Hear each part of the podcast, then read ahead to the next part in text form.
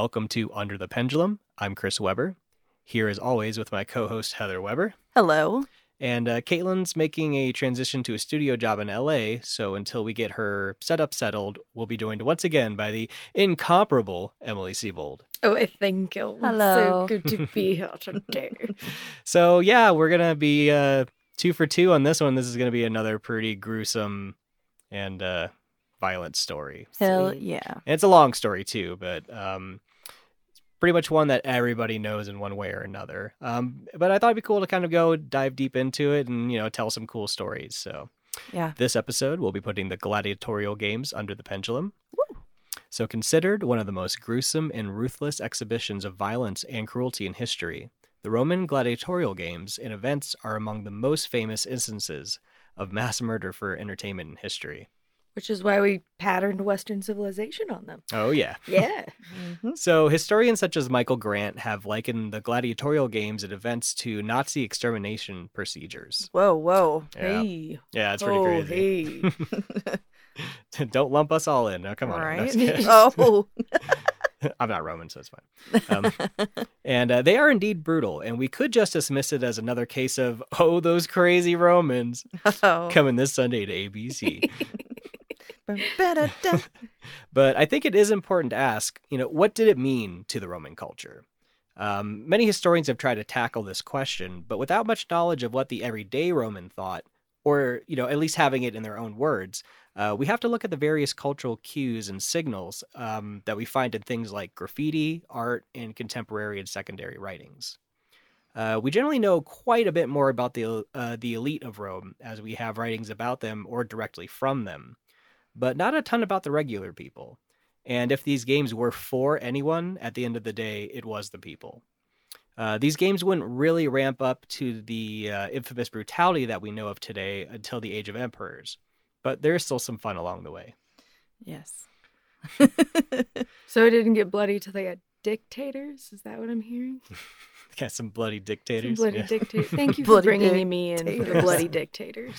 So uh, our modern sensibilities find it hard to fathom the monstrous scale and cruelty of the gladiatorial games. Um, but we always must keep in mind that they are a product of their time and culture.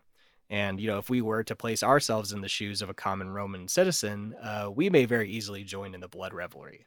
Definitely. oh yeah everybody uh, it's like when people are like i wouldn't have been a nazi and it's like you probably would have you know would've. yeah Well, yeah. Everything's in perspective, and you do have to put yourself in that time. yeah when you normalize these things you know i mean they are just that it's like a normal they're normal occurrences Yeah, ma- Especially when it's marketed to you. Oh yeah, You very, very heavily marketed. Yeah. Yeah. So another fascinating aspect that we'll uh, see is a connection that runs through from the time of the Romans to our own times, almost like ghosts of these traditions. Um, so on this episode, we'll lay out the possible origins of the gladiators, um, the earliest games, and then their vicious escalation into the things of legend and nightmares. Like American gladiators, right?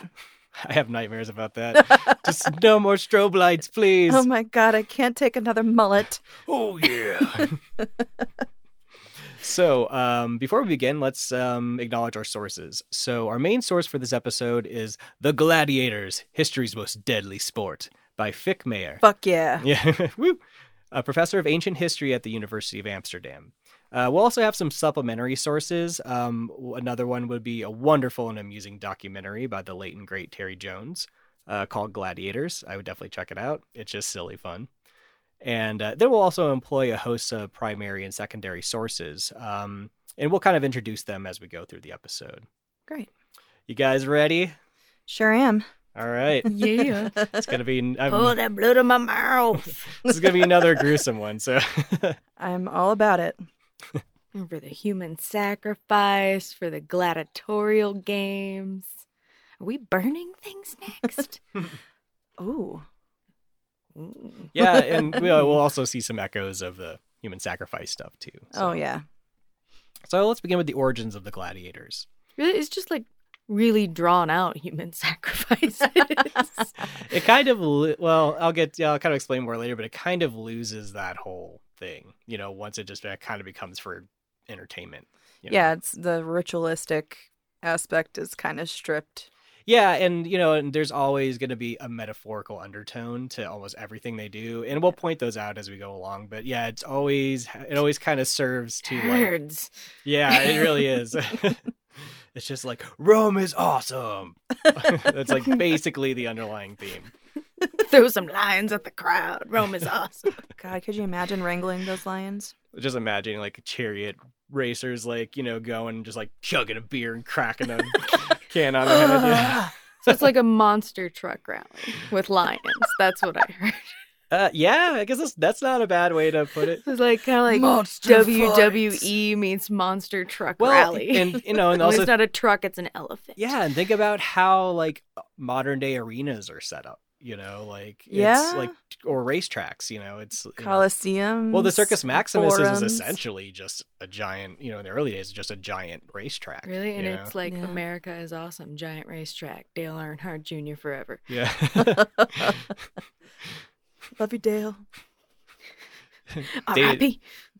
Dalius Earnhardius.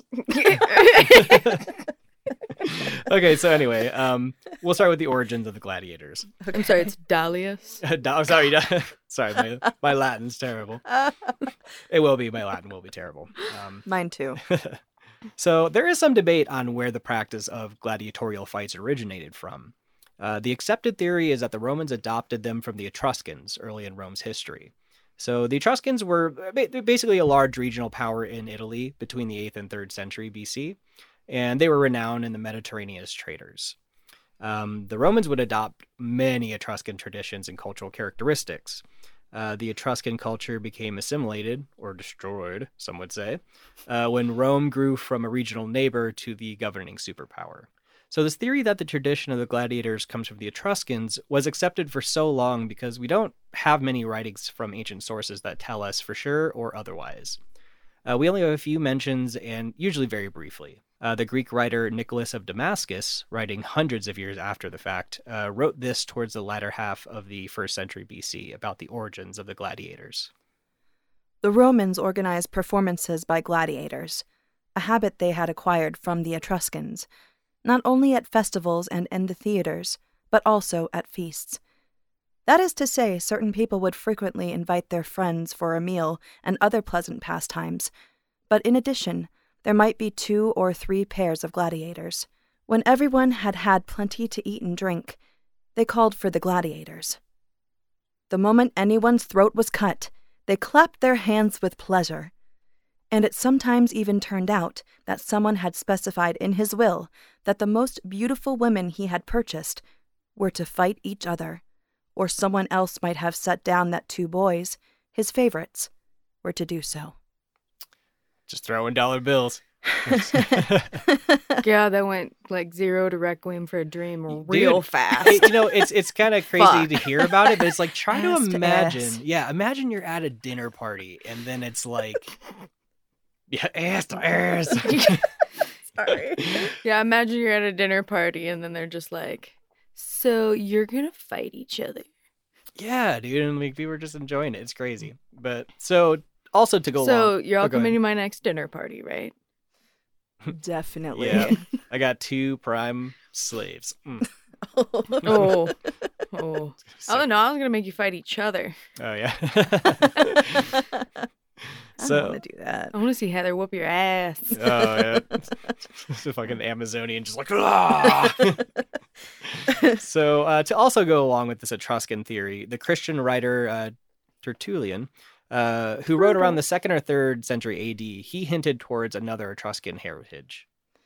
A strikingly dressed figure of Charon, a god of hell, entered the arena along with the god Mercury when the afternoon executions to accompany the bodies of the dead as they left the arena for the last time. Uh, he had actually written that uh, this was actually a part of the this after the ceremony after the executions. Like someone would come dressed like uh, Charon or like Mercury and would kind of like you know go around and stuff. It was it was like very symbolic. But um, More LARPing. yeah, but uh, so So much LARPing. It is. Religion is LARPing. It is. It's just one big LARP. Um, but Charon is, is is referred to an Etruscan god. Um, so you know, obviously, we see these references and cues that point to an Etruscan origin. But there has been a theory put forth which postulates that it actually might have come from another area, uh, Lucania or Campania, uh, which is just south of Rome, kind of near the boot, kind of on the ankle of the peninsula. Oh, yes. Where the buckle Campania. is. The little buckle in the boot. So archaeologists found frescoes in those areas dating back to the middle of the 4th century BC, and they illustrate some features of something known as funeral games. Wow. Yeah, this is pretty cool actually. So funeral games are essentially kind of what they sound like. Uh, gladi- gladiators or you know slaves and stuff would fight to the death as part of the ceremony of a funeral. Uh, usually, it was for someone with a lot of uh, notoriety and money. But these funeral games are some of the earliest known gladiator type fights. While the Romans may have picked it up from the people who were populating Campania and Lucania, uh, it's likely the origins of the funeral games really come from the Greeks, who colonized those areas as early as the 8th century BC. Question. Yes. So Charon um was first like a god of the underworld and then later became the ferryman, right? That's the same guy.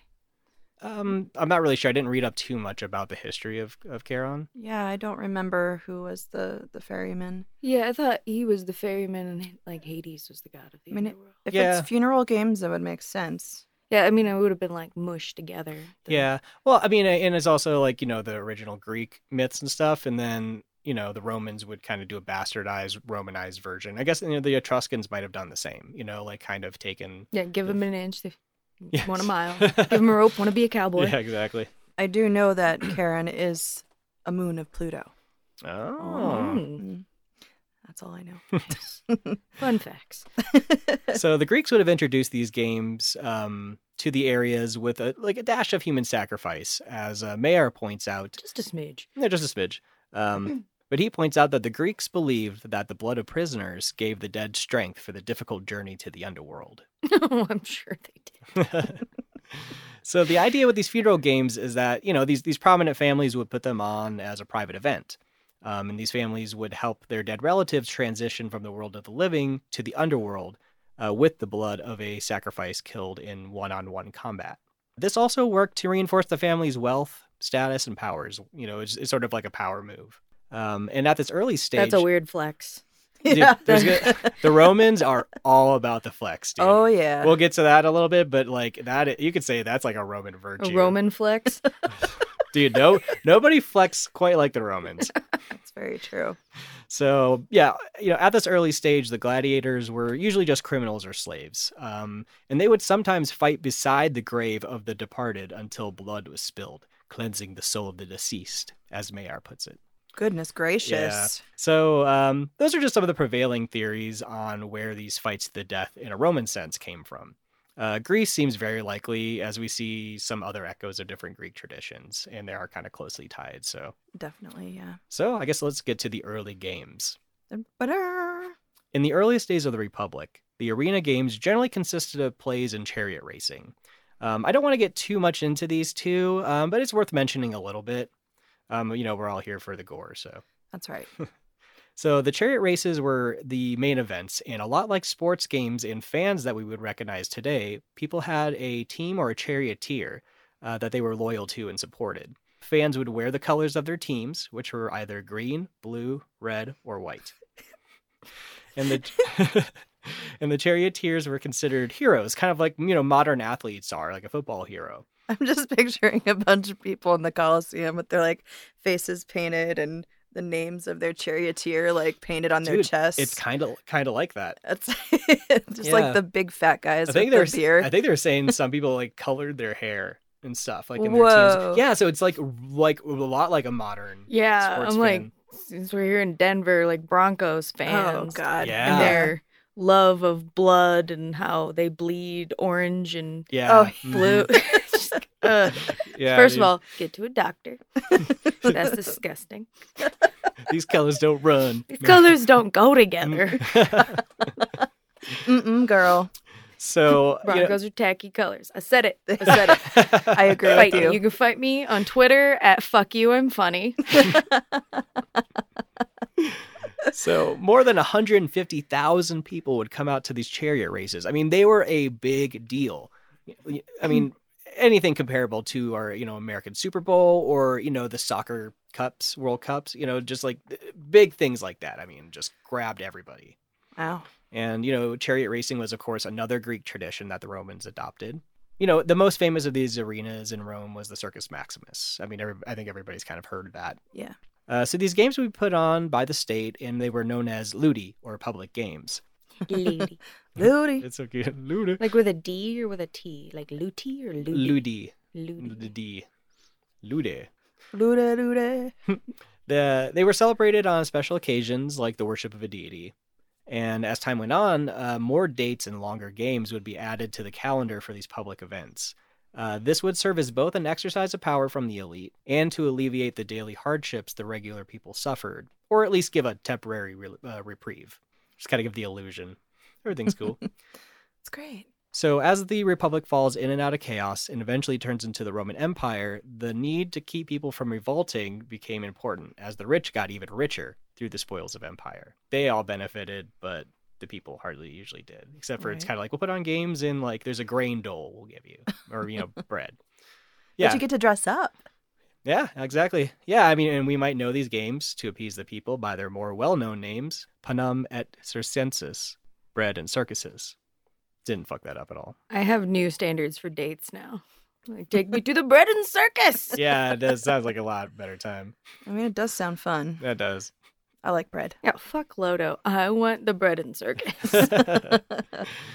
so, by the second century BC, wild animal hunting had been added to these public games. Uh, it's going to get kind of sad here for a little bit, so sorry in advance. Um, Trigger warning, animal animal, abuse.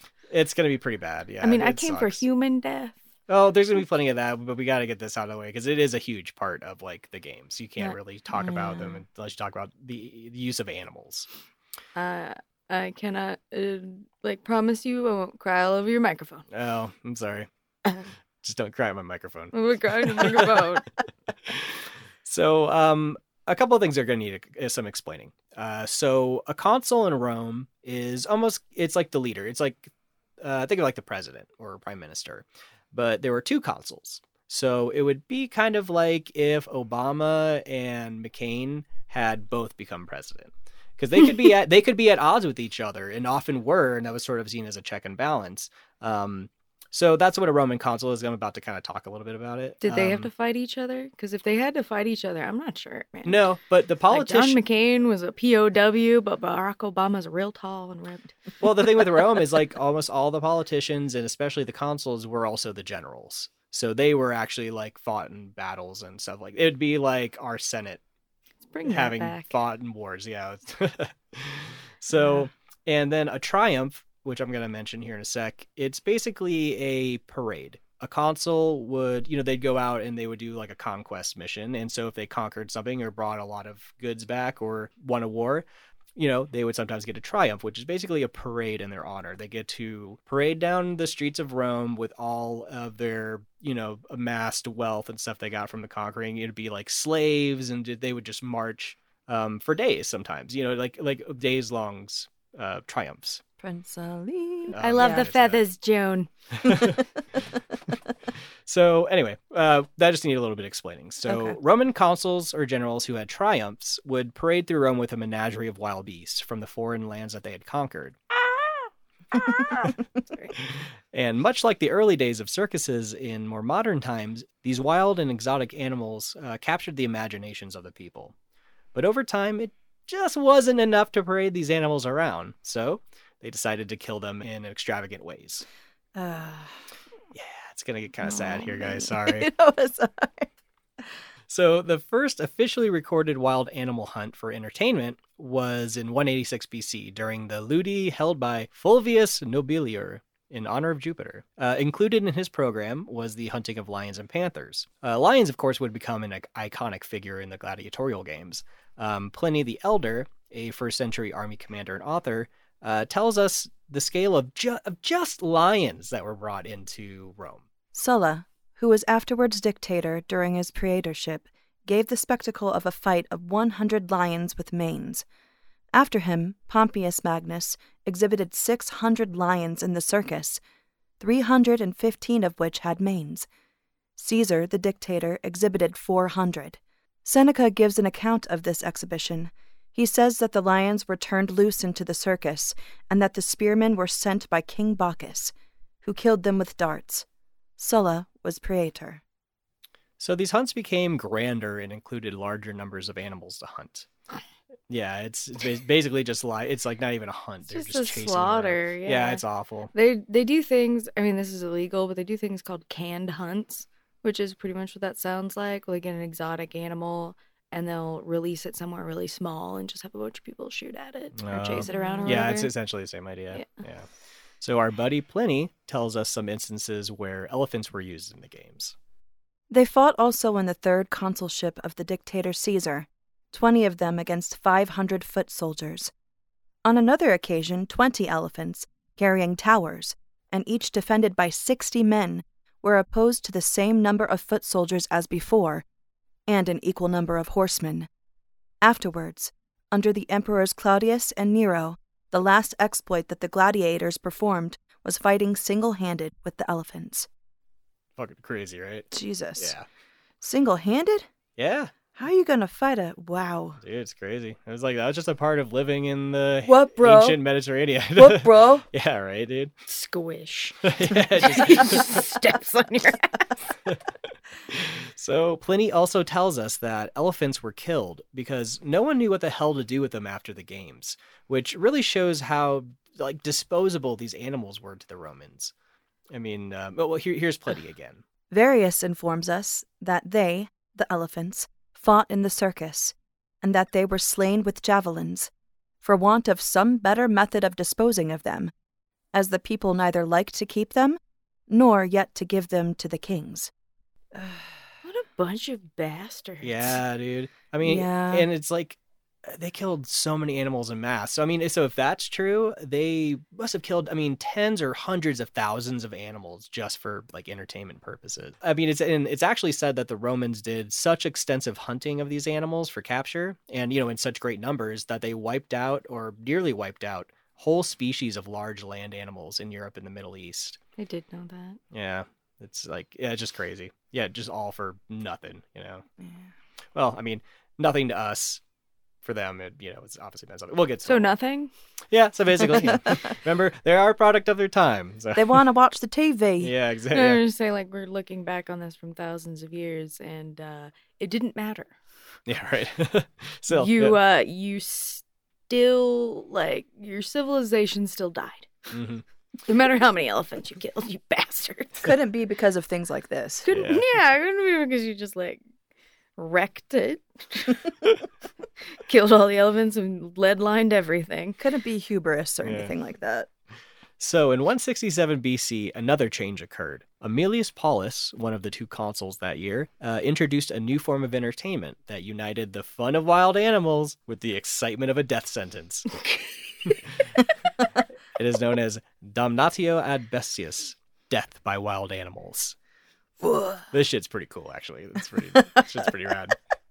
So, uh, deserters from the army were ripped apart by wild animals in front of thousands of spectators. Oh my god. Dude, Can you yeah. imagine watching that Dude, shit? yeah, and they loved it. Oh, Yeah, and imagine they're standing like Ugh. trying about to piss yourself, and you're going to battle, and you're like, if I run, they tear me apart with animals. Oh if my- I stay, they tear me apart with swords. Yeah, I mean, if, if they even let you run, you know, like they Oh. could just tie you down. You know, I mean, they were so popular that they became a staple of the games. You know, and by 146 BC, the punishment also applied to slaves who committed a serious crime. You know, the more animals in death, the better and more enjoyable to the crowds. Did they ever tear Uh-huh. any like criminal senators or rulers apart? Um, there are, I mean, Hint, hint, wink, wink, nudge, nudge, America. a lot of the politicians were assassinated you know not like you know because you could be tried it was like if you were in office you couldn't be tried for anything but the moment that you're out anything could happen to you but they did have like lawsuits and stuff and they would imprison people i mean you were still a roman I so see you where we got that holdover. Yeah, I mean- still a Roman? because citizens were still you know they were treated a little better even if even if being executed but i mean there are some stories we'll get to with the crazy emperors like nero and stuff of like feeding some senators to wild animals or something you know Oh joy! Finally, the animals get their turn. yeah, yeah, they they kind of will actually. Um, we'll get to more of these later, but we begin to see this escalation of the violence and bloodshed. Coincidentally, coincides with Rome's rise as an imperial power. So uh, yeah, we'll transition to some early gladiatorial fights. So one of the earliest written Roman accounts of a gladiatorial fight uh, goes back to 264 BC. When ex consul Iunius Pera died, uh, his son set up some fights for him at his funeral. And uh, oh, how nice. yeah, it's really nice. so, as we previously mentioned, um, these first fights uh, to the death began at the funerals of prominent people. But in typical Roman fashion, each funeral had to outdo the previous. um, again, so it's not only flexing, but competition is huge in Roman society. Like Yeah. a thing that you will is not going to be too unfamiliar. Keeping up with the Joniuses. Yeah. so, I mean, something we'll find that's not unfamiliar in our own time is like politicians basically trying to undermine each other just so the other person would, wouldn't get glory. Like, so say someone brought a really good land bill, like said, you know, we should do this, give land to, you know, the soldiers because they fought. Some senators would like be like, nope, because they didn't want that guy to get the credit for it. So even if it was good legislation that everybody enjoyed, like everybody thought was good, they would just be assholes and like not do it. It was it's just all about like Yeah. I like Who I need does to get that the glo- sound yeah. like? So it's like and if and if I can't get the glory and the recognition, nobody fucking can. You know, like that's in that. So yeah, obviously we see that now. It's just Wow. so um yeah, uh, obviously that's a huge thing, and that's another reason how these games will ramp up is just the competition for glory and like recognition. So the number of gladiators mentioned in 246 BC only had three pairs, but by 160 BC they had grown to massive scales. In 174 BC, for example, Titus Flaminius held a ceremony for his father's funeral where 74 gladiators fought over three or four days. Goodness it's gracious. a that's a that's a heck of a lot of people. Yeah, and they and they were kind of slow. They would be slow moving too, for the most part, you know. Um, so that's why they would be on for like days. Jeez. Um, so the Roman historian Titus Livius, or Livy, as we all know him, they always have like cute little names. Livy. So he tells us of uh, this event. Several gladiatorial exhibitions were given this year, most of them on a small scale. The one given by T. Flaminius far surpassed the rest. On the occasion of his father's death, he exhibited this spectacle for four days and supplemented it with a distribution of meat, a funeral feast, and scenic plays. But even in this magnificent exhibition, the total number of men who fought was only 74. It's funny to me that Livy's like only 74 gladiators fought compared to the funeral of Marcus Lavinius, who had 120 gladiators at his funeral, and them weren't small beans. So basically, it was like, just wasn't as cool as that one. That one had, like, Yeah, exactly. 75 guys. Fucking bullshit. Unbelievable. So Meijer uh, recounts an incident that illustrates how the games were becoming popular with the regular people, and not just for the elite individuals anymore. In 160 BC, one incident demonstrated how popular they were. The premiere of the comedy Hecyra by Terence had drawn big crowds, but in the middle of the performance, the audience left the theater en masse and ran across to Forum Romanum to watch the gladiator fights put on there by Aemilius Paulus. Let's look for treasure. So as these gladiatorial games became more popular, uh, you know, these numbers would get into the hundreds, you know, high hundreds. And the elite and the wealthy needed to convince people of the deceased status, uh, which was usually a family member, um, and always, of course, to outdo the last funeral. And this necessitates more gladiators, which feeds this new machine of violence and death. But what stoked the flames even more was the growing popularity amongst the people. These early public games were generally put on by affluent Romans to raise their status. Think of it as like a PR event. You know, wealthy Romans w- who wanted to maybe get a certain political position or to show their wealth and status would put these games on to gain the people's favor. And uh, that could also gain the favor of other powerful people. It's Uh, a common thing in a lot of societies where those who are rich will have to put on some kind of party or festival or something yeah. to, to like reiterate their status. Yeah, it usually out of pocket. Like sometimes you'd have a sponsor too, Mhm. but um, yeah, Yeah. So like they and they were you know expensive. Like yeah, and if you didn't ever so often, people thought you were like a cheap asshole. yeah, yeah, it, like, yeah. If you did, it could really hurt you. I mean, Julius Caesar is said to have spent like insane amounts of money putting on grand games. Um, you know, in, in 65 BC, for instance, Caesar put on games that included 320 pairs of gladiators. Pairs? Pairs. Yep. Fuck. Yeah. Jesus. Yeah. The Senate put a restriction on the number of gladiators in a game that year.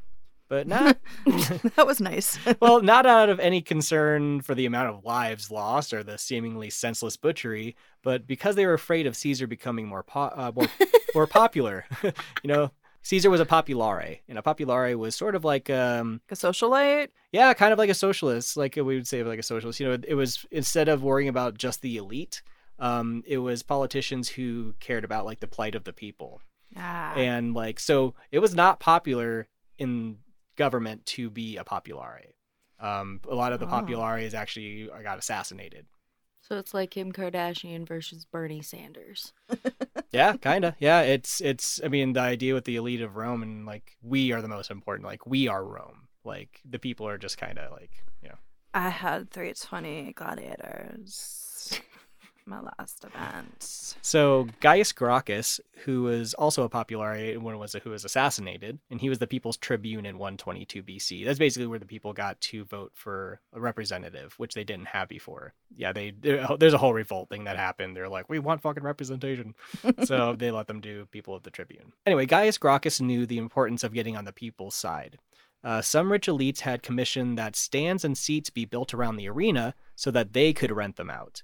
Selling Guy- tickets. Yeah, exactly. Yeah, they would. I mean, you- you VIP sell boxes. tickets, Yep. Well, actually, I think they it was like all around, so they it was like almost just rich people for the most part. Ah, Oh. So Gaius, on the other hand, he wanted the seats and stands removed so the poor people could watch the games for free. So they denied his recre- uh, request, of course, because Yeah. they're fucking dicks. So in the middle of the night, he had the stands and seats removed, and the free seats were offered the next morning. just a money grab, man. Yeah, basically. nice. Yeah, I mean, yeah, people people liked him. So these gladiator fights originally had been put on uh, by private individuals, which we've kind of said already. Um, but these were known as munera. I'm hoping I'm saying that right. Munera, Munira. munira. I don't know. Yeah. the ludi, which were the public games like chariot racing or the plays, were a state affair with sponsors. But then certain events changed the structure. Social and political chaos erupted after the assassination of Caesar. Uh, the historians write about these bad omens that led to a change in the games. Uh, so Meijer uh, summarizes the sources. A power struggle was now coming to a head between, on one side, Caesar's murderers Brutus and Cassius, on the other, the supporters of the assassinated dictator. Some people believed that the Roman state itself was in danger, since strange omens were seen everywhere, pointing to great changes in the cosmos. In Rome, the sun is said to have assumed enormous proportions and shone day and night, then to have collapsed in on itself, giving hardly any light at all. The sound of trumpets and the clatter of weapons were heard from the direction of Caesar and Antony's palace gardens in the middle of the night. People heard screams coming from army camps. A child was born with ten fingers on each hand, and a mule gave birth to a foal that was a horse at the front and a mule at the back. The chariot Party in the front. The chariot of the goddess Minerva was smashed to pieces in the Circus Maximus, and blood poured from the left shoulder of the statue of Jupiter in the Alban Hills. Rivers dried up or flowed back to their sources. The Romans regarded all these disturbances as a sign that the gods would have to be placated if the state was to be saved. So the Romans, like many ancient peoples, took omens very seriously. And these omens, you know, they sound silly and absurd, just like mentioned like a baby with like you know, twenty fingers and It's a hell of a lute player. Fucking shreds. right, dude. Um, you know, but these omens they, they do capture the feel of the atmosphere around this time. I mean, people were scared of what was going to happen. Before Caesar, uh, they had been through a bunch of civil wars and social unrest, and thousands of people died. Um, so people thought that the future looked bleak again. I wonder why. Yeah. And with omens that grand and numerous, the gods needed something big from the mortals to be placated. And since the Roman state and religion were intertwined, it fell on the state to put on these games to ease the gods' wrath. And thus we get the gladiator games becoming another ludi of the state, paid for and organized.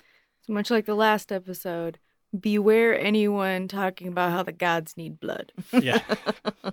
exactly. Because you careful what you wish for, you know. Yeah. So, as the state funneled more money into these games, they became bigger, more varied, and more brutal. That's exactly what they need. Yep. So the religious aspect would also fade, just as the line between state and private events faded. And again, it's sort of like it just at some point became just like an orgy of violence. Yeah, I you was know? gonna say, at what point is this just not a battle? Yeah, I like mean, this is hundreds of people fighting each other. That's just a battle now. That's true. It might as well be a small war. yeah. Well, I mean, it's like you know, sometimes when they would do like because a lot of times gladiators fought one on one. I mean, that was kind of the point. Yeah. But sometimes they would have massive like mock battles, you know, where people actually died, and it is sometimes it would represent um, maybe the emperor coming back from came back from Gaul and like you know I conquered the the Teutons, and so we're Let's see a reenactment of that. so uh, yeah, exactly. It's like they would do re- reenactments of battles and stuff like that. Uh, yeah. It really is just like extreme LARPing. Well, yeah, I mean, it's all about showing the glory and power of Rome. You know, it's like, dude, e- everybody wants to hear the hits. Everybody wants to see the hits. You know. Create a book on the long, like the long and, and glorious history of LARPing. it's like people are like, I want to see, you know, the Mithridatic Wars. I want to see the Third Punic War. You know, like I want to see the Battle of Cannae. You know, like shit like that. It's just. Yeah. So, uh, but it was usually the emperors wanting to do it because they're just like sitting there like gloating, like, hmm, I did that. I These think I are understand expendable. war movies now. So now, where these different games and events were somewhat separate, you know, in the beginning, uh, we then get them kind of all mixed together into some sort of sadistic variety show, which included plays, mimes, chariot races, animal hunts, animal and human fights, public executions, and then gladiatorial fights. Woo! Can you imagine the program for Ooh, that? What a It's day! like, oh man, mime at three, Animal Hunt at six. like parents are bringing back their kids all blood splattered, like somebody had a big day. Oh man. I definitely want to get my kid on one of those leashes then. yeah, I mean, and you know, and with the with shows or programs becoming this varied, um, these events would just last all day sometimes, or you know, across several days. God, that's so funny. You take your kid to these games and like now you can't like people lose their mind if there's a even a hint of a curse word on the radio. Oh, I know, right? Yeah, it's it's wild, man.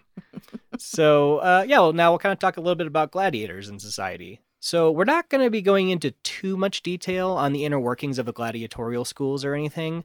Um, if you want to read more, I would recommend uh, Meijer's book. Um, but I do want to spend a little time on the gladiators themselves and how they were viewed, as it kind of gives us a glimpse into what gladiators meant to the Roman society.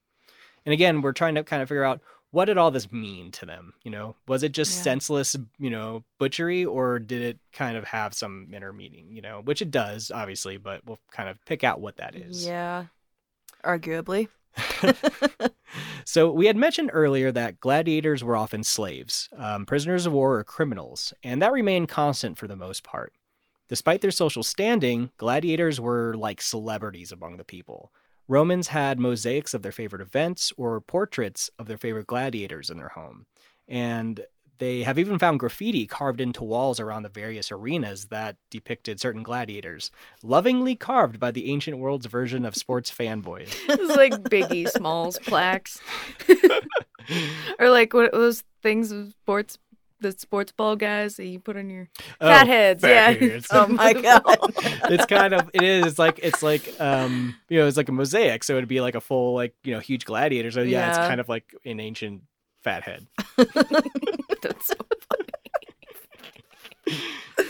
so you know they found um graffiti showing gladiator figures in action uh, sometimes depictions of a, a specific fight or crude portraits of the gladiators with their names and scores just above it Wow. And the weird thing about the names is like they would give them like pet names because a lot of times they're slaves and stuff. So like they would have like be known as like Spot, oh, killed killed thirteen, you know, whatever. Yeah, it's just crazy shit. It's a weird bingo game. Yeah.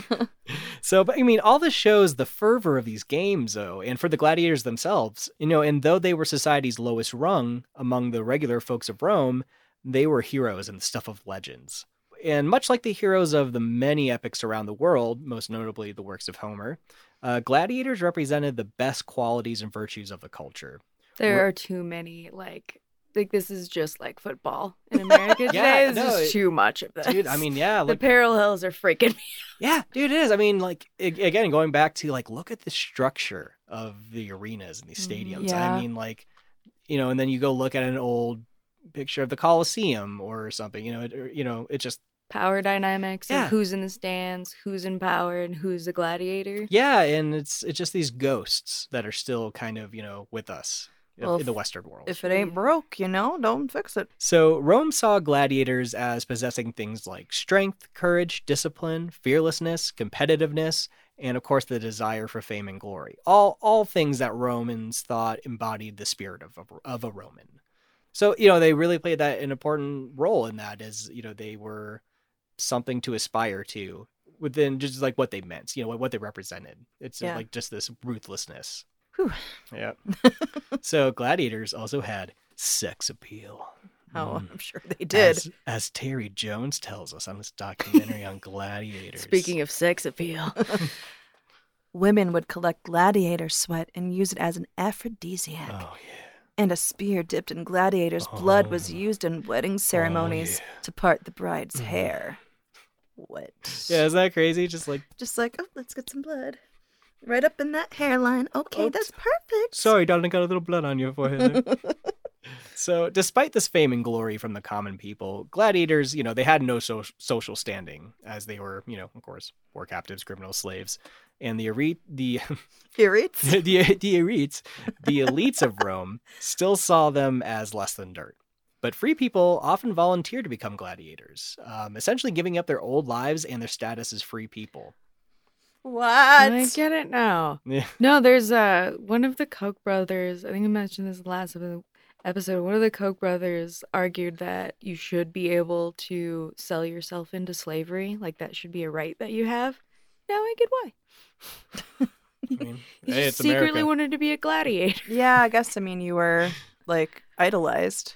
So, Yeah, and think of like the the lack of body autonomy that professional athletes have, like football players and stuff. Yeah, yeah. Your body is you basically commodity. give up all, everything. Yeah, yeah, it is. Yeah. Um, you know, they would give up, you know, give up their freedom and stuff, and they would train to fight in these games. And even women would volunteer to become gladiators, which is kind of just crazy for the time. You know? Yeah, dude, probably some badass fucking. I mean, shit. if they're just gonna have a funeral and make you fight anyway, you might as well get some glory out of that shit. yeah, I mean, they would risk death and give up their freedom, all all for fame and glory. I mean, well, yeah, okay. When you think of all the handmaidens buried with all the rich, like in ancient times, with all the rich people, you wonder if they were just like, "All right, you bitches, fight first. yeah, I mean, sure, why not? Yeah, I Mm. Mean, the game of courts is a dangerous game. That's right. you play the game of courts, you die. Yeah. No, you just die. Everyone dies. Game of Courts doesn't quite have a ring to it. Yeah. so, from some of the records, we know that many gladiators did not make it to their 12th fight. So, when people volunteered to be a gladiator, they really gave up everything, especially of the potential to a long life. You Man, didn't really have much of that potential anyway. that's true. Ben, Yeah. It did was ancient Rome. So, I guess now let's kind of get to the games. Yeah. So, you know, uh, that was obviously just some background, um, which I went over in a very cursory way. Uh, there are a lot of great stories in history that you can research, you know, a lot of really cool moments and interesting facts. Um, and if you get Meijer's book, uh, there is some great stuff about the gladiator life, um, how the Colosseum and other arenas worked, and a lot more. But let's get to the good stuff. So we'll lay out how a typical day went with anecdotes peppered in. And the anecdotes, they, they won't be in any chronological order. You know, this is sort of just an overview of what went on and how the games were, you know, usually organized. Obviously, there are a lot of differences and stuff. So, leading up to the games, they would put signs up all around the city that described what entertainment could be expected. So, here's one that was found in Pompeii. Twenty pair of gladiators owned by D. Lucretius Satrius Valens, lifelong priest to Nero Caesar Augustus, and ten pairs of gladiators owned by his son D. Lucretius Valens, will engage in combat in Pompeii on the 8th, 9th, 10th, 11th, and 12th of April. There will also be wild animal hunts, as permitted by law. The seats will be shaded with awnings. There will be tiki drinks. Two for one drink tickets. Yeah. I mean, but you know, it's like like how modern that is. You know, it's just like, by the way, there's mm-hmm. going to be awnings. Like, there's going to be some shade. Get your tickets fast. you know, but yeah, but uh, you know, tickets would have been expensive for most lower class Romans, but you know, it was in the state's interest to keep even them just satisfied enough. So, you know, they would often put aside, you know, a few thousand seats for free or something. It's kind of a first come first serve basis. wow. It's like Yeah. a really provocative piece of entertainment that keeps the masses quelled. Yeah, exactly. Yeah. Yeah, exactly. That's kind. Oh no, of that still doesn't sound like football at all. No, no. There's no echoes. So if the wrong gladiator lost or whatever, did they also ransack the city and set shit on fire? uh, there are some stories about like, well, we'll we'll get to some of that stuff in a little bit. That was the halftime show. so they would begin the games with a sacrifice. You know, there would be music, and the head of the state religion, the Pontifex Maximus, would come in, and uh, you know there would be all the senators, and then the emperor would arrive. You know, it's it's pomp, but also kind of solemn. You know, Yeah. um, because it's it is the power of Rome. So, and it's all an amalgamation of the gods, Roman virtues, and the state. Basically, what it all represents. So, I'm going to paraphrase Professor Keith Hopkins, but he says that it was not just a game, it was a celebration of the triumph and the greatness of the Roman state, the triumph of the Roman state over nature, of the barbarians, and that they were the center of the universe. I mean, that's basically what this all meant. It was big, a big old like pat on the back, you know, make you feel good. Look at how awesome we are. yeah, it's kind of like, look how we lay waste to all this. You know, we just- have the power. yeah, it's like very like Assyrian. It's just crazy. Um, so here are the events laid out quickly by Meijer, and then we'll go into each one well, a little more, a little more detail, and kind of explain them a little more. In the morning, there were animal fights, immediately followed by wild animal hunts. Criminals and absconding slaves were executed at lunchtime, sometimes with light-hearted interludes, such as comic turns and competitive athletics. The main feature was saved for the afternoon the gladiator fights. Yep. I mean, that was pretty much what everybody mostly came for. It was the gladiator fights, but Yeah. Enter Russell Crowe. Who doesn't love a good comedian, though? yeah, right. Yeah. Yeah. Man, tough crowd. I'm picturing Rodney Dangerfield dressed like a clown in front of the gallows as people just hang there. no respect. What is this? An audience or a mortuarium? Yeah, exactly.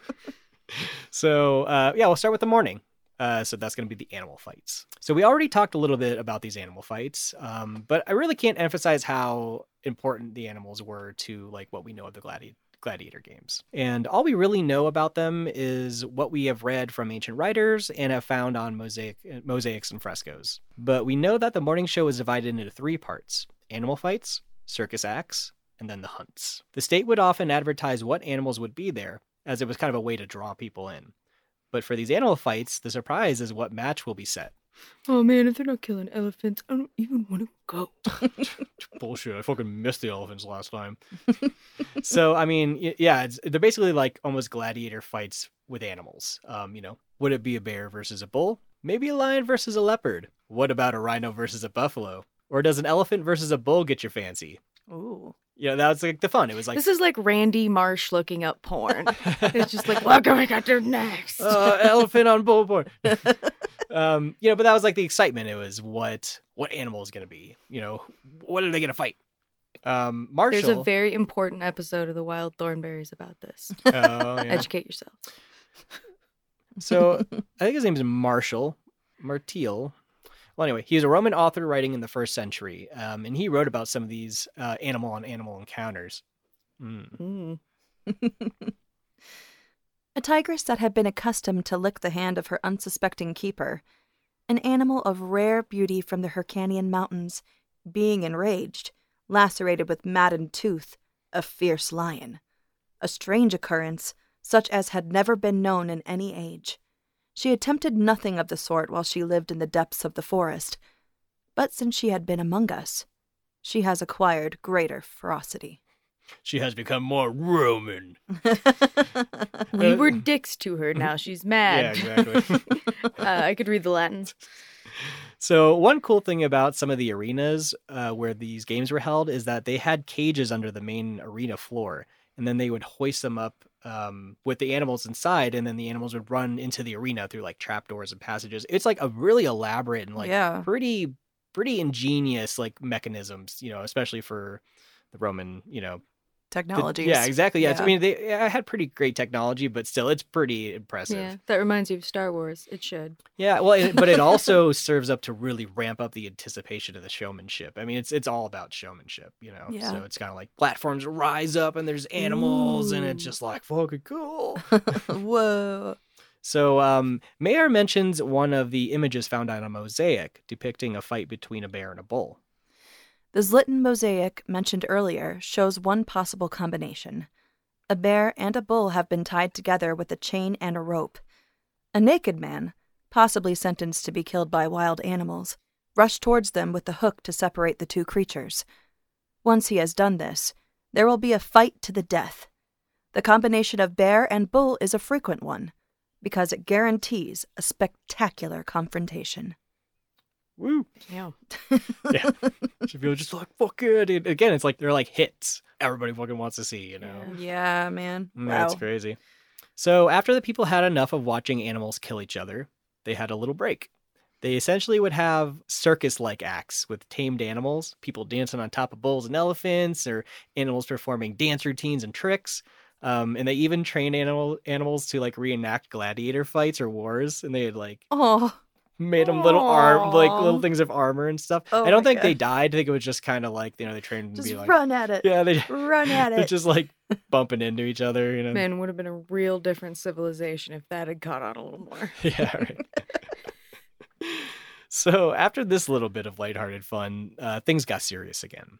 They had the hunts, which were usually just human versus animal combat, is basically what it is. You know, So hunt is a strong word. yeah, well, the, the first part's kind of a yeah. I mean, hunt's still a strong word. Yeah. so, but there's an obvious metaphorical undertone for these animal hunts, and that is that they represent that Rome and the emperor have conquered nature and they now control it. So again, there's always this undertone of the greatness of Rome. So the hunters, known as venators, venators, sound more like Dutch. So they would chase around animals that were not predatory, things like ostrich, deer, gazelles, you know, like things like that. Tasty things. Yeah, tasty things. And these these they might they might have eaten. I don't really know. I didn't they didn't mention Hopefully. that. I've never had ostrich, but I'll bet it's delicious. Mhm. yeah. Giant gamey chicken. Oh, yeah, big old son. I'll try it. Try anything once, yeah. Yep. so they would hunt and kill all of these animals, and the floor of the arena would be covered in blood and gore and, and basically bodies. And once they cleared all this away and they threw down some new dirt, uh, they cranked it up another notch. The Venators would then fight the Lords of the Wilderness, which included all the dangerous animals like lions, tigers, bears. Oh my. Oh my, yeah, they- you know all the things like that. I mean, they, they all had like crocodiles and shit. It was just fucking all kinds They of shit. fought crocodiles? Uh, they had like crocodiles were in the gladiatorial games, so yeah, I think they were probably part of the hunts or something. Yeah, crazy shit, dude. They like it was like whatever was like around that was crazy. They're just like has big teeth. that looks crazy. We should fight it.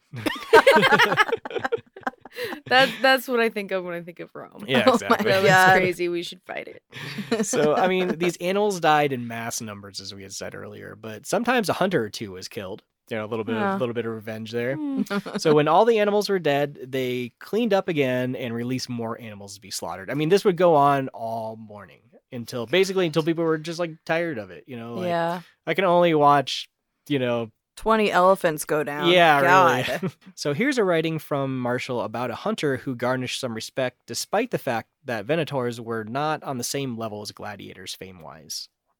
That which constituted the crowning glory of your fame, Meleager. What a small proportion it is of Carpophorus's renown, the laying low of a boar.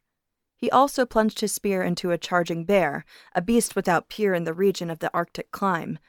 And he laid low a lion of unheard of size to behold that would have done credit to the hands of Hercules. So the audience were not always heartless when it came to animals. You know, eh, here's Pliny describing a strange occurrence at the games of Pompey the Great. When, however, the elephants in the exhibition given by Pompeius had lost all hopes of escaping, they implored the compassion of the multitude by attitudes which surpass all description, and with a kind of lamentation bewailed their unhappy fate. So greatly were the people affected by the scene that, forgetting the general altogether, and the munificence which had been at such pains to do them honor, the whole assembly rose up in tears, and showered curses on Pompeius. Hey, puppy. yeah, it's crazy. Like, um, it was basically like these elephants garnered the sympathy of the audience, which wasn't a big thing, you know. And the other writers said it was because elephants shared like traits or characteristics or like human affinities, you know. So Right. like they, yeah. it's like almost that that humanizing aspect that where they would normally find sympathy out of something like that. Um, you know, it it got it from them, which is it's kind of a, just a weird, rare thing. It, like when you think about all the animals they killed. Yeah, So it's kind of, yeah, it's kind of a interesting interesting story there. it's poor babies. I know it's really yeah, it's really sad. This is it's almost over for the most part. so after the hunts, they had what could be considered a sadistic version of a rodeo. The bestiary would go up against an animal, one-on-one style combat. They would try to wrestle bulls to the ground and strangle them to death, or they would have to fight bears, lions, or tigers armed with only a spear. What the fuck? How do you how do you choke a bear out? A, a bull. Oh, yeah, or a bowl. bull? Yeah, how do Yeah. you choke Yeah, a bull out? The neck is all muscle, man. I don't know, man. It's just yeah. You're just hanging on, squeezing, and it's just like, okay, you can let go now. It's like are these like li- like limp noodles around my neck. What's going on? just like a, ki- like when a kid like sits on your foot and wraps himself around your leg, or Yeah. you can't get off. You're just like, get off me, hey. So the bestiary usually won, um, but sometimes a bull would gore a person, or one of the dangerous animals would tear apart the huntsman. Um, you, You know, know. and another echo we see of this is, you know, obviously bullfighting, which Mm, we'll talk we'll talk a little more about that towards the end. But you know, again, we're picking out these little echoes. Yeah. So Meijer points out that even when a bestiary won a match, if they performed poorly or not to the audience's liking, they would often jeer the fighter and he would have to go back out to fight again, fatigued and weaker. This always increased the likelihood of death. You know, it's like they're uh, so worn out and exhausted from fighting these animals and then if they like didn't perform well enough, they'd be like, "I get back out there." And, you know, it's, it's like usually you die, you know, get killed because you just don't have the same stamina that you came out with. I'm gonna need you to go back out there. Mm, yeah, you know, just you're not pulling those numbers. You know? Like the worst sales job ever. oh, I know, Yeah. right? So after all the morning bloodshed comes the lunchtime interval, the public executions. Woo! Now, these were almost like a halftime show, and you know, many left to go get food or drink, and they'd come back when the gladiator fights began. I'm picturing big gulps. But you know, many did stay to watch the afternoon executions. I mean, we we all came. You might as well stay and watch. Yeah, I'm gonna lose my seat. so the condemned were brought to the arena the night before to await their fates on the stage of horrors. Some, knowing what awaited them, decided to end it then and there. Seneca tells us a couple stories uh, about prisoners taking their own lives rather than face what lies ahead. Lately, a gladiator who had been sent forth to the morning exhibition was being conveyed in a cart along with the other prisoners. Nodding as if he were heavy with sleep, he let his head fall over so far that it was caught in the spokes. Then he kept his body in position long enough to break his neck by the revolution of the wheel. So he made his escape by means of the very wagon which was carrying him to his punishment. There was lately in a training school for wild beast gladiators a German, who was making ready for the morning exhibition. He withdrew in order to relieve himself, the only thing which he was allowed to do in secret and without the presence of a guard. While so engaged, he seized the stick of wood, tipped with a sponge, which was devoted to the vilest uses, and stuffed it, just as it was, down his throat. Thus he blocked up his windpipe and choked the breath from his body. This was truly to insult death. Yes, indeed, it was not a very elegant or becoming way to die. But what is more foolish than to be over nice about dying? What a brave fellow. God damn. Yeah, so he took the shit stick, the wiping stick, and just shoved it down his oh fucking my throat. I can think of like a thousand other ways, but damn. Dude, yeah. Yeah. I think I'd rather dude. beat my own head against a wall. Oh, I right? know, but they yeah. wouldn't stop to you. death on a shit stick. I think that, like, yeah, that's the like, only no, time. do this out there. It's part of the show now. the great stick shit Suffking. I don't know what that was. it's the amazing shit stick boy. yes, thank you. That's where I was going with that. Come on down. We have awnings. Yeah. we have awnings. Did we mention we have awnings? so, when it came time for the executions, the condemned were brought up to the arena and divided into two groups Roman citizens and non Roman citizens and slaves. Uh, the Roman citizens were executed first, and usually quickly to give them some dignity. Um, it, it was usually like a beheading or killed by a sword or something. Um, but for Lame. the yeah, it's yeah, per- pretty weak. But for the other group, the non citizens and slaves, there were usually three ways that you were executed crucifixion, burning alive, or death by wild animals. Crucifixion seems kind of boring. In comparison, yeah. Uh, I mean, dude, it's a fucking that's a brutal. Way I guess so, yeah. I mean, like, but there's kinda- not a lot of action. Yeah, probably boring to watch. Yeah. but um, yeah, it's still fucking, but like one of the most horrible ways to That's die for true. sure. Yeah. You know, Ugh. and though these were sadistic, um, they also served the purpose of displaying the power of the state, of course. And being humiliated before dying was a big part of the sentence. Um, you know, these people had crossed the Roman state, and they would pay dearly for their transgression. So citizens didn't always have an easier death. Um, it always kind of depended on your crime. Uh, Meijer tells us of one interesting way that citizens might be executed. Two condemned men may be sent into the arena together, one armed with a sword, the other unarmed, and dressed only in a loincloth. Naturally enough, the unarmed man runs away. The man with the sword pursues him and eventually stabs him to death. Once he has accomplished this, he is forced to surrender his sword. Then he in turn is chased and killed by another prisoner. This goes on until only one man is left, and he is killed by a venator, or a bestiarius. Just like stab tag. It's just- Yeah, it's like there's no way out of You're this when I play along. yeah, yeah. It's really, it's just like Probably fucking stick my head in some spokes too. yeah, Yeah, yeah, yeah. You look, yeah. You kind of, as we'll see more of what they did. It's like that was probably the best thing you could do. You know, they they knew what was going to be in store. The shit stick doesn't seem so bad. Yeah, man, it's like the shit end of the stick was actually the one you wanted in this scenario. Yeah, I guess. didn't I wonder if that's where it came from. Lucky he got the shit into the stick. so the execution of non-citizens and slaves were the highlight of the lunchtime show. Um, on a marble relief found in Smyrna, it shows a procession of slaves uh, led by ropes attached to collars on their necks. So it's kind of like a line, you know, like a rope Mhm. line.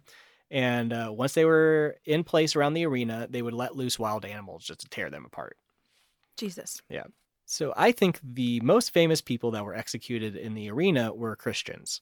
The Roman historian Tacitus gives us a sample of what Emperor Nero did to punish Christians when he accused them of starting the Great Fire of Rome in 64 AD. Mockery of every sort was added to their deaths. Covered with the skins of beasts, they were torn by dogs and perished, or were nailed to crosses, or were doomed to flames and burnt, to serve as a nightly illumination when daylight had expired. They're always so poetic about it. yeah. Human mm. touch! Yeah.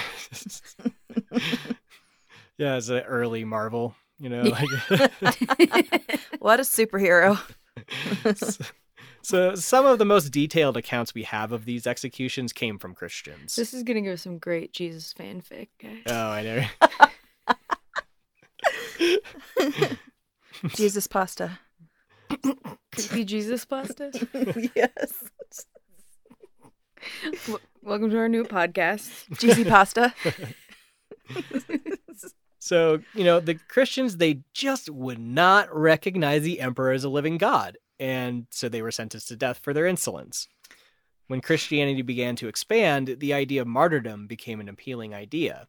So many would actually try to get executed so they could get to martyr status. What's more holy than a martyr? You know, like, I want to get into heaven, so this is like the fast track. You know, all I got to do is just get executed. You know, kid, you want to be a martyr? The fastest way to heaven. but yeah, basically, just like some coach, like you got it, you The got it. first army recruitment speech. I mean, you know, this became such a problem that one emperor, I can't, I can't remember who, but he said that uh, he would no longer execute people for being Christians unless they had committed a crime, because you know, since most of them wanted to be executed, he's basically like, You know, if they really want to die, they can do it by their own hands and not by the Roman states. And way to take it back, Christians. Right. Man. Way to take it back. Romans are contrarians to the max. Yeah, I mean, Holy it's shit. just- Oh, you like that? You like that? We're not doing it anymore. oh, whip me harder. uh, so Ignatius of Antioch was one of these martyrs, and he wrote around the end of the first century, beginning of the second century AD. But he wrote about his impending death in Letter to Romans, chapter five, verse three. Do not let any visible or invisible being try to stop me going to Jesus Christ out of jealousy.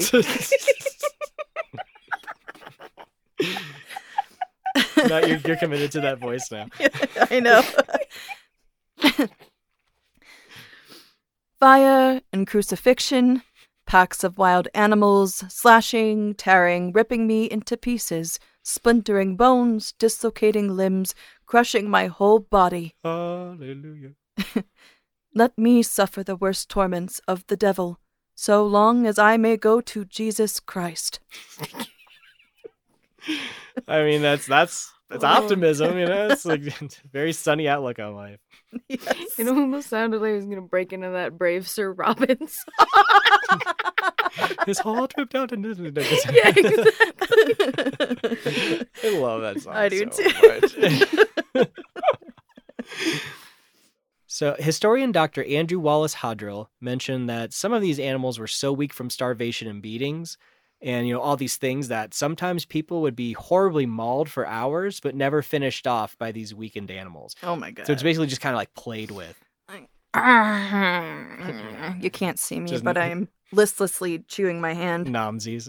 Nomsy. So one cl- uh, one chronicler wrote about a martyr who had to like pull the lion towards him to get it to kill him, or at least to like catch its interest. Kill me! I gotta get to Jesus. Just like opens his mouth, like and sticks, sticks his, his head in, like moves his jaws. Great. Good you're not like the 60th Christian I've eaten today or anything. that? Ah? I could eat another bite. So, you know, when it got less fun when the Christians started getting stoked about being executed, you know, the Romans, they decided to spice it up, you know. Just- they can't let them have that one, you know. No. So, you know, maybe they would crucify you and then set you on fire. Or maybe they would tie you to a stake and unleash animals, you know, to come and rip you apart. You know, the, you can find crazy mosaic mosaics and frescoes and even some terracotta figures depicting these scenes. Um, if you just search online, you'll be able to find them. I mean, they're they're pretty brutal. Whoa. Yeah, it's crazy. All right. Well, there goes my afternoon. There's one where it's like uh, it's like this mosaic where this guy's tied up and there's these two like leopards and one's just like latched onto his fucking face. It's fucking cool. dude. Whoa. Yeah, it's crazy. so um, there is an interesting story told that during one of the gladiatorial games that Caligula put on, uh, they ran out of prisoners to throw to the wild animals. So he picked out a section of the audience and he threw them into the arena to be attacked and mauled. oh no. oh no. That was a Uh, bad day. yeah, to y'all go. like you like this, Oh. huh? Yeah, you like it? Yeah. Well, come on down. yeah. but you know, if you didn't think if you didn't think things could get any weirder, uh, they do. Oh, great. So one of the strangest ways that they would execute the condemned was what K.M. Coleman, a professor of classics, coined as the fatal charades. To kind of perk up the afternoon executions, uh, they were getting kind of boring, they would put on these plays that starred the condemned. So they would usually be plays of famous myths where the lead character died at the end, actually killing the condemned in the in character. It's great. Yeah, it's cr- this this is like one of the craziest things I've heard. Break a leg. Yeah, Break a leg. so you know, Extreme method acting. yeah, re- real. this is the role of my life. so this worked to keep the audience's attention longer, as now the execution was accompanied by a popular narrative. You know, while still carrying out the execution. So two birds with one stone. Nice. So, you know, they would put on some of the hits of the day, like the execution of Orpheus, where instead of being tied to a rock and torn apart by mad and Thracian women, uh, they used wild animals. For the story of Daedalus, uh, they put wings on the condemned, uh, stuck him in a cage, and then lowered him into the arena to be mauled by a bear. In some kind of strange reimagining of the myth, because that's not in the myth at all. No. It's pretty creative. Now that does sound like WWE plots, oh, you ready for the cage match? Right? And the guy's just sitting there, and then the Oh, light yeah. comes down, and the bear enters. He's like, Kid Rock's playing. he's wearing he's wearing a giant gold belt. You know he Yeah. is. You The bear, I mean. take the belt from me? so, Martial writes about one play where the condemned played a villain who had been condemned and executed in Rome. Uh, Laureolus was executed in a particularly memorable way, and they would reenact the execution, like his specific execution, um, but do in different ways and usually like tied in with a Greek myth. So, at the inaugural games of the Flavian Amphitheater in 81 AD, or what we know as the Colosseum, uh, they chose the myth of Prometheus, and here is Martial's account. Just as Prometheus, chained to a rock, feeds a bird with the plentiful flesh of his breast, so did Laureolus, nailed to a cross, no longer mere decor, but the living truth. Offer a Scottish bear his stomach, his body became a bloody heap of tatters. Living, yes, but no longer human. His punishment was just. The main villain had cut the throat of his lord or overlord, or reached out his desecrating hands for ancient temple gold, or abandoned you, Rome, to cruel flames. His deed put all myths in the shade, and his punishment as well. An old story come true. Yeah, so it's basically like they would reenact that role with many people. So, you know, when he's saying like, you know, the main villain cut the throat of his lord or desecrated the temple, you know, it's like each actor had a different crime, but they're always personifying this one execution and figure and character. Ah, I see. Sounds like a little like a Benedict Arnold. You know, like basically you you like any criminal or like any traitor is like called a, a, a Benedict Arnold. Oh yeah, yeah. You mhm. know, Oh, right. Like Yeah. they're taking this criminal and they're like, oh, it's a Laureolus. Oh yeah, yeah. I guess sort of. Yeah, kind of very much the same thing. Um, yeah, that's funny. I didn't think about that. Like, yeah, it's it's very similar Yeah. idea. That's why I'm here. Yeah, it's like the it's almost like this constant traitor that you know always, you know, we always have to execute this traitor. You know, because they're they're Mhm. there's you never get rid of them. Can't stamp them out. We have to root them, unroot them like a like a bush. I was like, think of a plant, think of a plant, bush. You sound like every old man I've ever heard talk about communism. Yeah, pretty much. Yeah. Where did this hammer and sickle come from? Oh my god. so one of the most fucked up stories I've heard of um, has a bit of a twist to it. And I wanted to find uh, an actual text, like primary source text, but Meijer does a great job of laying it out. So we'll just kind of let Meijer take it. Another story that Martial claims was acted out in the arena was that of Pasiphae and the bull. Minos, the king of Crete, was given a bull as a gift by the god Poseidon. When he added it to his herds rather than sacrificing it, Poseidon set Minos's wife ablaze with a love for the animal. Harsh. To satisfy her lusts, she arranged to conceal herself in a cunning replica of a heifer. The bull reciprocated her love, which resulted in the birth of the Minotaur, half man, half bull. In the arena, a woman prisoner would be draped with a cowhide and her vagina smeared with blood from a cow in heat. Martial does not provide any details of this violent coupling, but we can assume that the women would have been horribly degraded and badly maimed before she was brutally put to death. Dude. Yikes. Yeah. And dude, imagine that in front of The like End of Clerks 2 did not prepare me for this.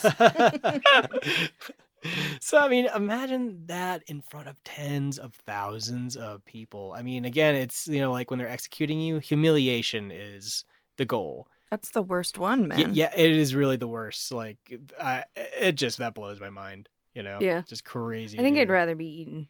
Yeah, uh, yeah. Honestly, I mean, because they're gonna get executed anyway. You know, so it's like fucking. Holy fucking shit.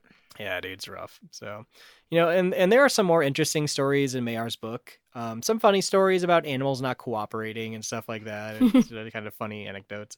Um, But yeah, so we'll move on. So after the executions, we finally get to the afternoon festivities and the main event, the gladiatorial fights. Yay. So honestly, the executions are the more fun part for me. But you know, it's just fucking. It's just like it's basically just like unbridled sadism. Yeah, like know? what is the No worst kidding. fucking thing we can think It of? is really. But with an artistic twist. Yeah, and we I didn't even go over all of them. I mean, like there are probably crazy instances of maybe trying something and it just didn't work, or you know, it's just like you think of like it just yeah, it is exactly how like fucked up can we be? It's like You know, you know those dudes. Uh, what's his face's brothers, friends from Step from Step Brothers. Yeah. Like Uh, the- the those Catalina if- wine. that that those motherfuckers like you gave them a bunch of cocaine and sat them in a room and were like, come up with a circus. this is what they came up with. Dude, right? Yeah. All right, here's what we're gonna do, and then This is what I'm picturing. And then This is what I'm we're gonna let the animals out. Need leopard on leopard. So uh, the gladiator fights were what everyone came to see most of the time. Uh, people knew ahead of time what fighters would be present and what matches would be set. Um, you know, as they would come before the public a few days later, you know, they'd they'd be like, you know, Licinius is fighting, you know, Spot, and you know, and stuff like that. So It, it would kind of show them, show them off, I guess. Right. So there was a few different kinds of gladiators, sort of like weight classes, I guess. Um, I mean, God, okay. So there were the Thrakes, the Murmillos, the Retiarius, I think so. Hoplomachus, Secutors, and Provocators. Oh God, I need to get better at this. Me too, brother. Anyway, they were they were basically just like they had different armor, weapons, and shields, and you know, and obviously there would be like popular pairings. Um, for instance, a Murmillo, which was like a gladiator with a big long shield, would often fight a Retiarius, uh, which was like a gladiator with a trident and a net. Hmm. Um, so I guess these kinds of pairings were just popular. I was Um, picturing a mermaid gladiator. Yeah. just ruined my fantasy. So before the fights, a procession would march through the arena, kind of like a pre-game parade of important officials, the organizers of the games, and then the gladiators themselves. Uh, the procession would then disappear below the arena. Gladiators in pairs would then be sent up into the arena, and they would mock fight with wooden weapons. Um, you know, kind of like their training gear. Uh, this would sort of warm them up, and then kind of warm up the audience as well. You know, kind of like a little taste of what's to come. Um, and then they would bring the real weapons, sharpened, tested, and deadly. Uh, things like short swords, spears, tridents, long curved swords, nets. I mean, all kinds of crazy weapons. Um, and we we have to imagine that all this is done in front of the audience, and they are getting like their dicks are getting super hard. You Yeah. Know, for- you know, they're just like slowly like polishing a sword. You know, very phallic. Yeah. There's a crowd full of Dexters. yeah, I mean, but the idea is, you know, it's it's all a show. I mean, it's, it's everything. Even the death is is a show. You know, it has to have a lot of showmanship. yeah. Um, you know, in which which when they did start, uh, the people just unleashed all that pent up anticipation. Um, you know, we also have to keep in mind that this wasn't just a spectator sport. The audience had a very real involvement in the games, particularly the outcomes. It often gives the downtrodden or the struggling masses a, a voice and a sense of power when they usually didn't have one. So, you know, that I mean, that was just why there's so much, you know, fervent like excitement about the games and like they're so vocal, you know, because it's just this one chance where like my voice matters out of all these, you know, millions of voices. Yeah. Or I mean, I guess thousands. Foaming at the mouth. so yeah, I mean, it's almost like a fever pitch, you know. It's just, Yeah. Like, you can imagine just like the energy must have just been like scary. you know? Yeah. So the fighters were matched together based on their talents and whether they are a good match or not. Uh, the idea is to have them perform an entertaining fight. It can't just be two dudes trying to kill each other. There has to be, you know, they have to use some moves and Yeah, tricks. just go to a and- dive bar if I want to see that. It's flair. you know, it's like it's they had to fight with flair, or the audience is going to lose interest. You know. Yeah. So the two men would practice before the match. Let's just say like two would be facing off. So they practice before the match and they kind of get to know each other's strengths and weaknesses. And they often knew each other well from their time together from practicing. So it's kind That's of terrible. like, yeah, you have to, one of you might have to kill the other. You know, it's Yeah. like, and I know this guy, you know, we go out drinking or whatever. Yeah. So they needed to fight well if they had a chance of winning, not just against their opponent, but winning the favor of the crowd. You know, if a gladiator fought cowardly, uh, the audience would often voice their disgust and urge death. Seneca, a Roman philosopher who we mentioned earlier from the first century, he writes about a game during the reign of Caligula where the crowd uh, intervenes into the outcome. Mm. The men had nothing with which to protect themselves, for their whole bodies were open to the thrust, and every thrust told. The common people prefer this to matches on level terms or request performances. Of course they do. The blade is not parried by helmet or shield, and what use is skill or defense? All these merely postpone death. In the morning, men are thrown to bears or lions, at midday to those who were previously watching them. The crowd cries for the killers to be paired with those who will kill them, and reserves the victor for yet another death. This is the only release the gladiators have.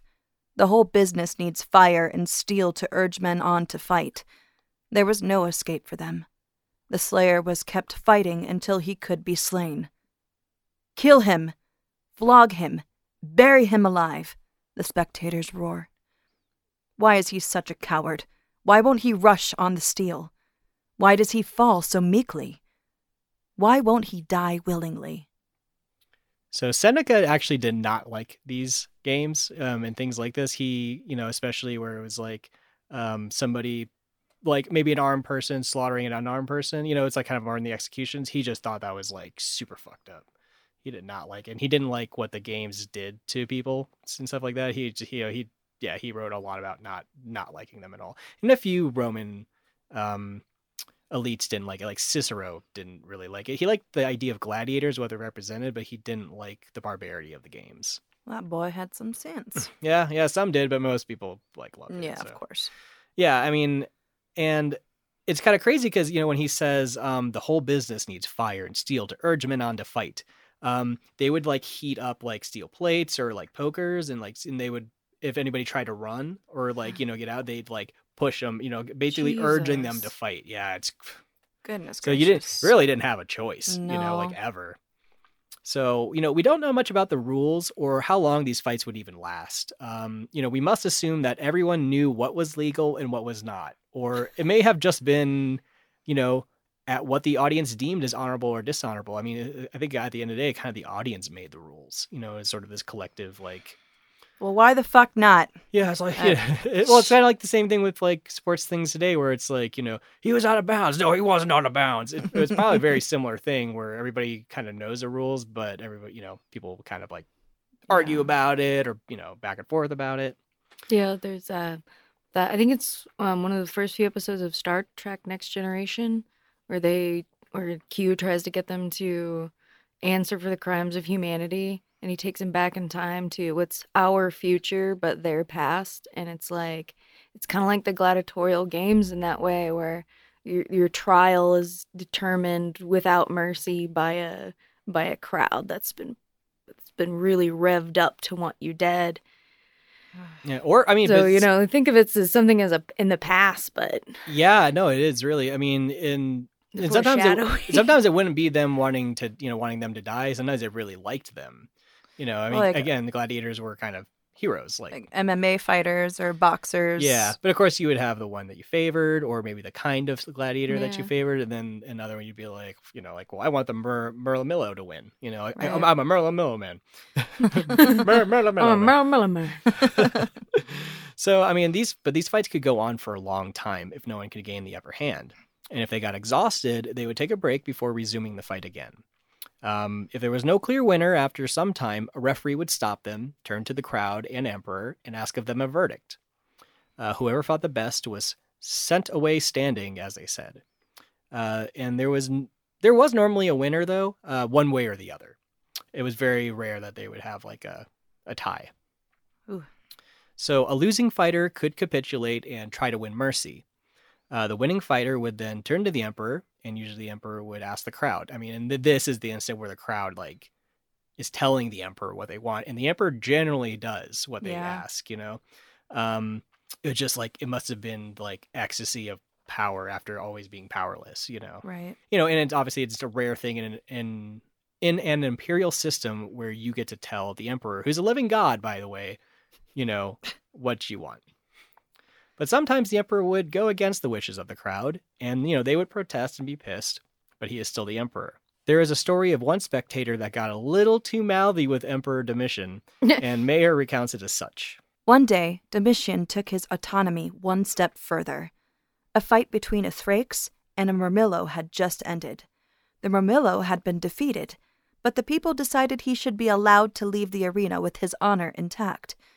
Domitian, who, as everyone knew, was no admirer of the Thraces, refused to listen to the people's appeal for mercy for the loser. When one spectator commented that a Thrax could stand up to a Murmillo, but not to the sponsor of the games, the Emperor had him dragged from his seat and thrown to the dogs in the arena, with a board around his neck saying, A friend of Thraces, guilt of least majesty. Yeah, so it was kind of like you had you had some power, but Man, You know, tread lightly. rivalries were bad now. yeah, really. so gladiators were, for the most part, trained to die well and with honor. I mean, it's it's all about honor and glory. Right. If one fighter pleading for mercy was denied by the crowd and the emperor, uh, the fighter would grasp the leg or torso of the victor and he would bow down. Uh, they would keep their helmet on so the victor didn't have to look them in the eyes when they received the iron, where the victor would then thrust a sword into the loser's neck or between the shoulder blades. Oh, jeez. And it's funny, I was um I was watching the that Gladiators thing, the Terry Jones documentary, and they were talking about, you know, the really famous like thumbs up, thumbs down. Yeah. So that was actually a choice that the movie studio made when they were first making like Roman movies Right. because in the uh, historical counts they say pressing the thumb. You know, what does that mean? Does that mean pressing down? Does that mean pressing out? You know, Right.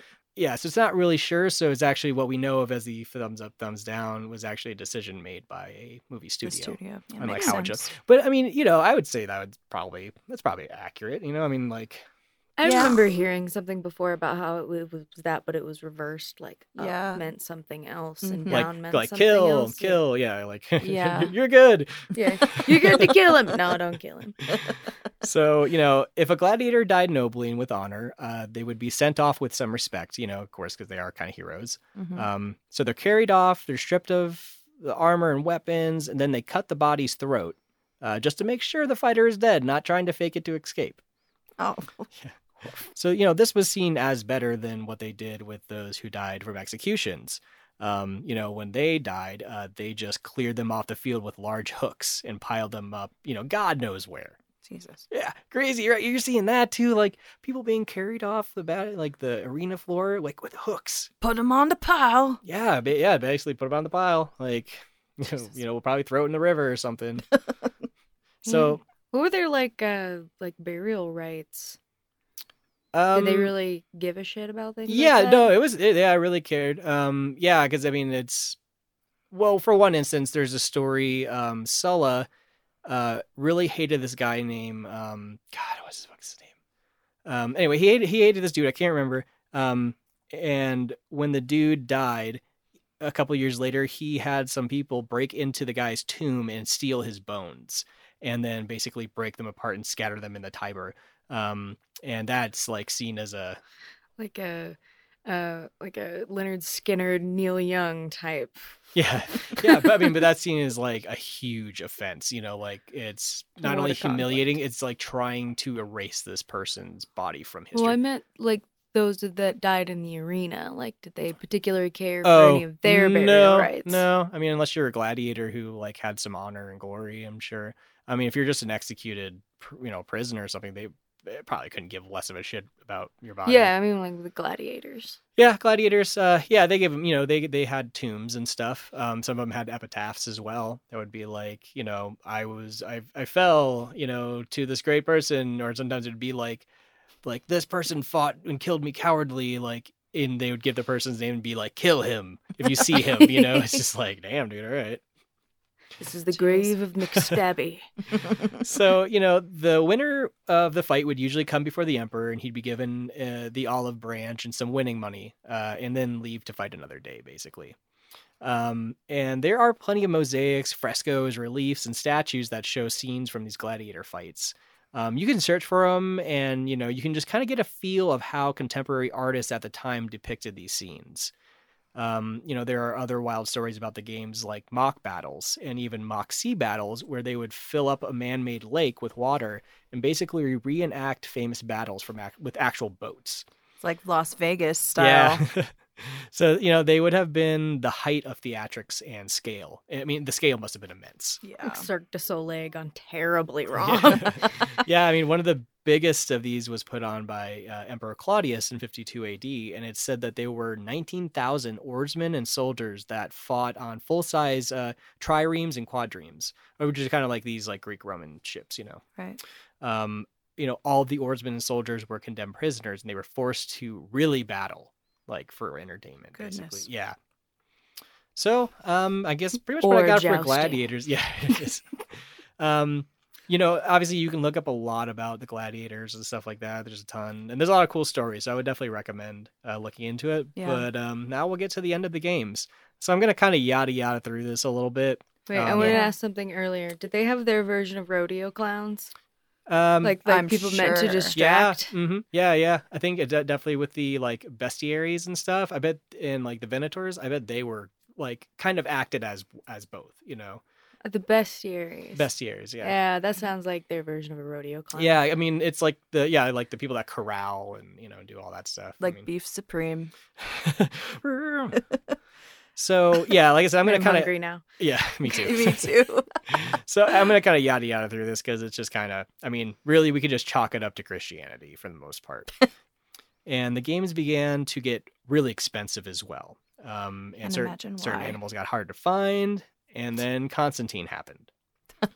so once Christianity became the state religion, things changed quite a bit. The games were always seen as sinful and wrong in the eyes of the Christian, you know, because a lot of them got killed. But they secretly loved it because it made them famous for Jesus. Yeah. you know, and uh, as as Christianity grabbed a more of a hold on the Roman Empire, uh, the game slowly kind of began phasing out. The Christians would bring back that kind of brutality, but now is sort of in like torture and execution for criminals and the wicked, you know, inq- Inquisition shit. yeah, it comes to mind. It was done in cellars now and not in the out in the open. Sometimes out in the open. In private rooms. We're not barbarians. so the barbarians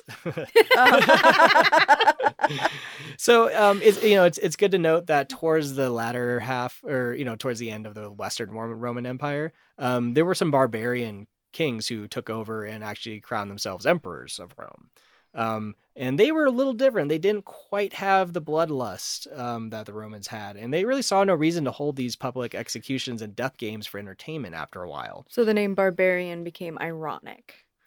uh, it's just what they called everyone who wasn't a roman Hmm. like ev- Huh. anyone who wasn't a Roman, you were a barbarian. But we generally associate them with the European um, tribes and clans and stuff like that, and the European people, um, Germanics. Um, That's interesting. The um, North African Berbers, Berber comes from barbarian, oh, okay, yeah. Oh, actually, they had a they you know Rome had a but lot. they weren't Roman, so yeah, it makes sense. Yeah, yeah. I mean, well, and Rome took over, uh, you know, a lot of North Africa too. You know, had a lot of territory over there. hmm So it could be said that the Romans, who always tried to show themselves superior to the barbarians, were more barbaric than them when it came to the senselessness of the Roman need for violence. The Vandals, for instance, turned one of the amphitheaters into a military encampment or housing for soldiers. You know, kind of like saying, like, this is over here.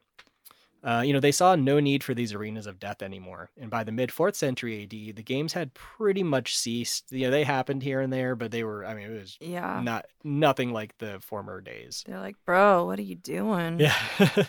You know? yeah. So I mean, the, you know, the games they slowly faded away, and then the Western Empire fell.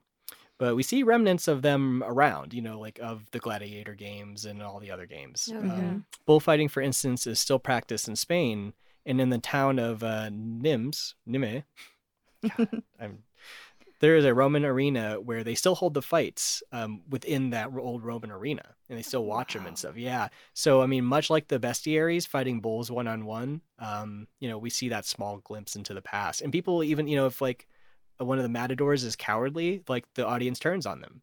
You know, like they like are basically dishonored, and you know the career could be over by being too cowardly. Right. So I mean, that's like you kind of almost get to see like what it must have been like on like a on like a very small scale, you know. well, that's why I'm never going to that.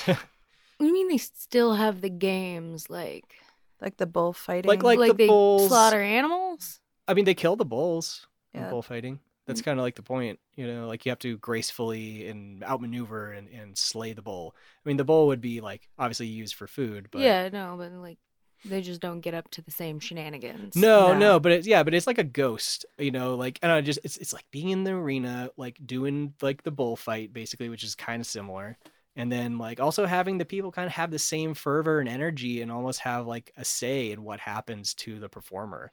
It's it just like it's really a lot like um what we could imagine it to be like, you know. It's kind of like it's kind of like looking at um you know, primitive, not primitive, but you know like um people who live you know away from civilization stuff like the tribes and stuff you know it's like they hold on to this old thing this old ideal Right.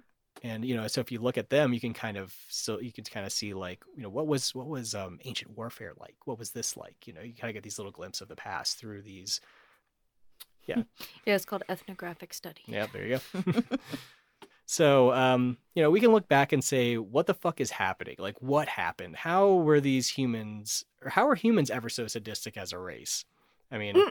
that's what i i'm always interested in Like you we're not now. Like somehow we changed. no but i mean it's just like man this, but shit on that scale is like Yeah.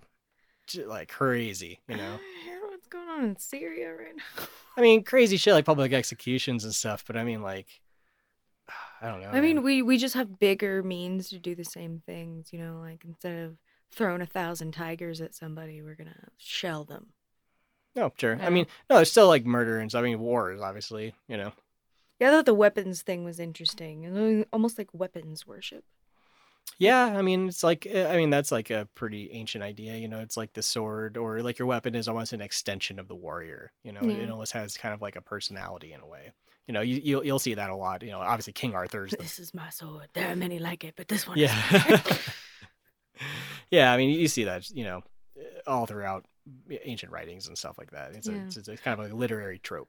I mean, I've noticed pe- like just you know, American some Americans and their guns seem a little worshipy of the guns, but it's interesting to know that this has been a really ongoing thing, like Mhm. weapons worship, or Yeah. at least borderline worship has been a thing for a really long time. Yeah, I mean, and when we're asking about, you know, why, wh- how did the Romans get that way? Um, you know, what drove them to kind of love all that blood and, and you know, violence?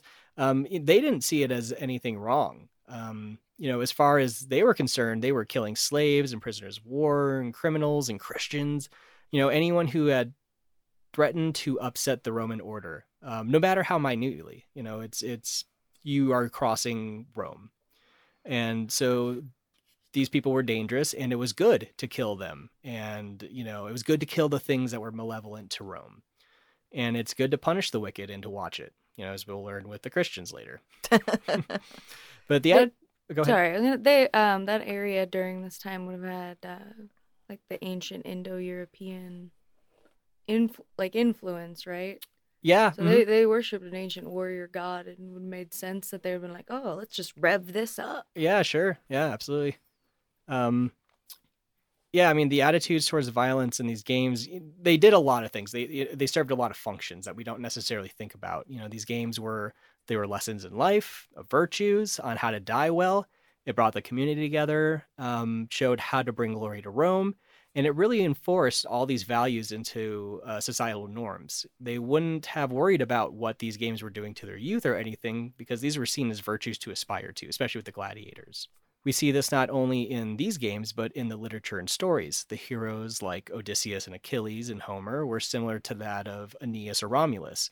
They were imbued with the highest societal virtues that represent the greatest or best qualities of a society. And that is what I have for the Roman gladiator. And that is and that is what I have for the Roman gladiatorial games. yeah, very nice, very nice. Oh, thank you. Yeah, it's um I mean everybody knows about it. Obviously we have all the movies and stuff like that, but Yes. it's still wild. It is. I mean, I you, mean, you you know that it existed, but you don't necessarily think about how brutal and horrible it was. It's just kind of I mean, to me in my mind, it's like, oh, gladiators, that's fun. And actually, um, my high school football and sports teams were called the gladiators. yeah, you mentioned that last episode, Yeah, yeah. it's like fuck, maybe you guys should rethink this. Like, Yeah, I mean, um, It'd be funny if your high school just really went with it and they're like, no, now all of you must fight to the death to graduate. Only one of you graduates. yeah, I mean, Terry Jones, he makes an interesting point that, you know, the Romans saw the world that surrounded them. Uh, it was a savage one that must be tamed. You know, the gladiatorial games, the events and these amphitheaters, they, they're always a symbolic display, um, you know, of Rome surrounding the savage world and controlling it. right. Um, you know, it- Always nice to see the bleed through of history from ancient Rome. yeah. we still up to this shit. Still doing it. Man, we're still doing that shit. um, yeah, I mean, uh, God, I'm trying to think of this thing that. Oh yeah, Terry Jones. So he asked this question. You know, should we admire the greatness of Rome as we did for hundreds of years and even today, or should we really be thanking those who destroyed it, the so-called barbarians? Yep, that one. Yep. That Yeah, one that's- for sure. I love Terry Jones, and he's so great. yeah, I'm, I'm gonna have to watch that. It sounds awesome. Yeah, actually, there's a bunch of cool Terry Jones stuff you can find on YouTube. Um, Okay. He has a really good uh, medieval lives is really cool. It's just like each episode is this different life of a of like a medieval oh, you that's know, cool. character, like a peasant, a musician. Yes. yeah, really fun, really cool. Love that so stuff. definitely check that out. Yeah. Um, yeah. So I guess any last minute thoughts, questions? Um, well, we just uh, we got our social media shit oh, together. that's right, we did. Yeah, so we now have an official Facebook page. Go and follow us Woo! under the pendulum, and uh, we also got a Twitter. It is pendulum underscore pod, and our Instagram. Is uh under pendulum, or is, I think it's uh. I know my own. I know the own Instagram. we'll we'll certainly post I think it's under links. the Pendulum podcast. yeah, I think it's under the Pendulum Podcast, or it's under Under Pendulum Pendulum. Podcast. Okay. Uh, one of those two. I God, I don't care about social media. So Yeah, I I know. We just have it because we have to, but yeah, Yeah. you know. I'm gonna pawn it off on Katie. yeah. Okay. And of course, also check us out on you know anywhere you want to listen to podcasts. Find us on SoundCloud under the Pendulum Podcast, uh, Podbean. Find us on Spotify, iTunes. Yep. Any other podcatchers? I'm sure too. Yeah, we'll be adding more. I'm sure. Yeah. Um, Uh, and you can find me Twitter at fuck you I'm funny. You can also find me on Instagram uh, for my own podcast with our dear Weber network. Has it been named yet? uh, it started Yeah. small. The web work, the web, whatever. Anyway, you can find me on there on Instagram at everyday underscore lies. Um, and that'll be a p- new podcast coming out under their network. And um, there's no Facebook for that yet, but there will be at some point.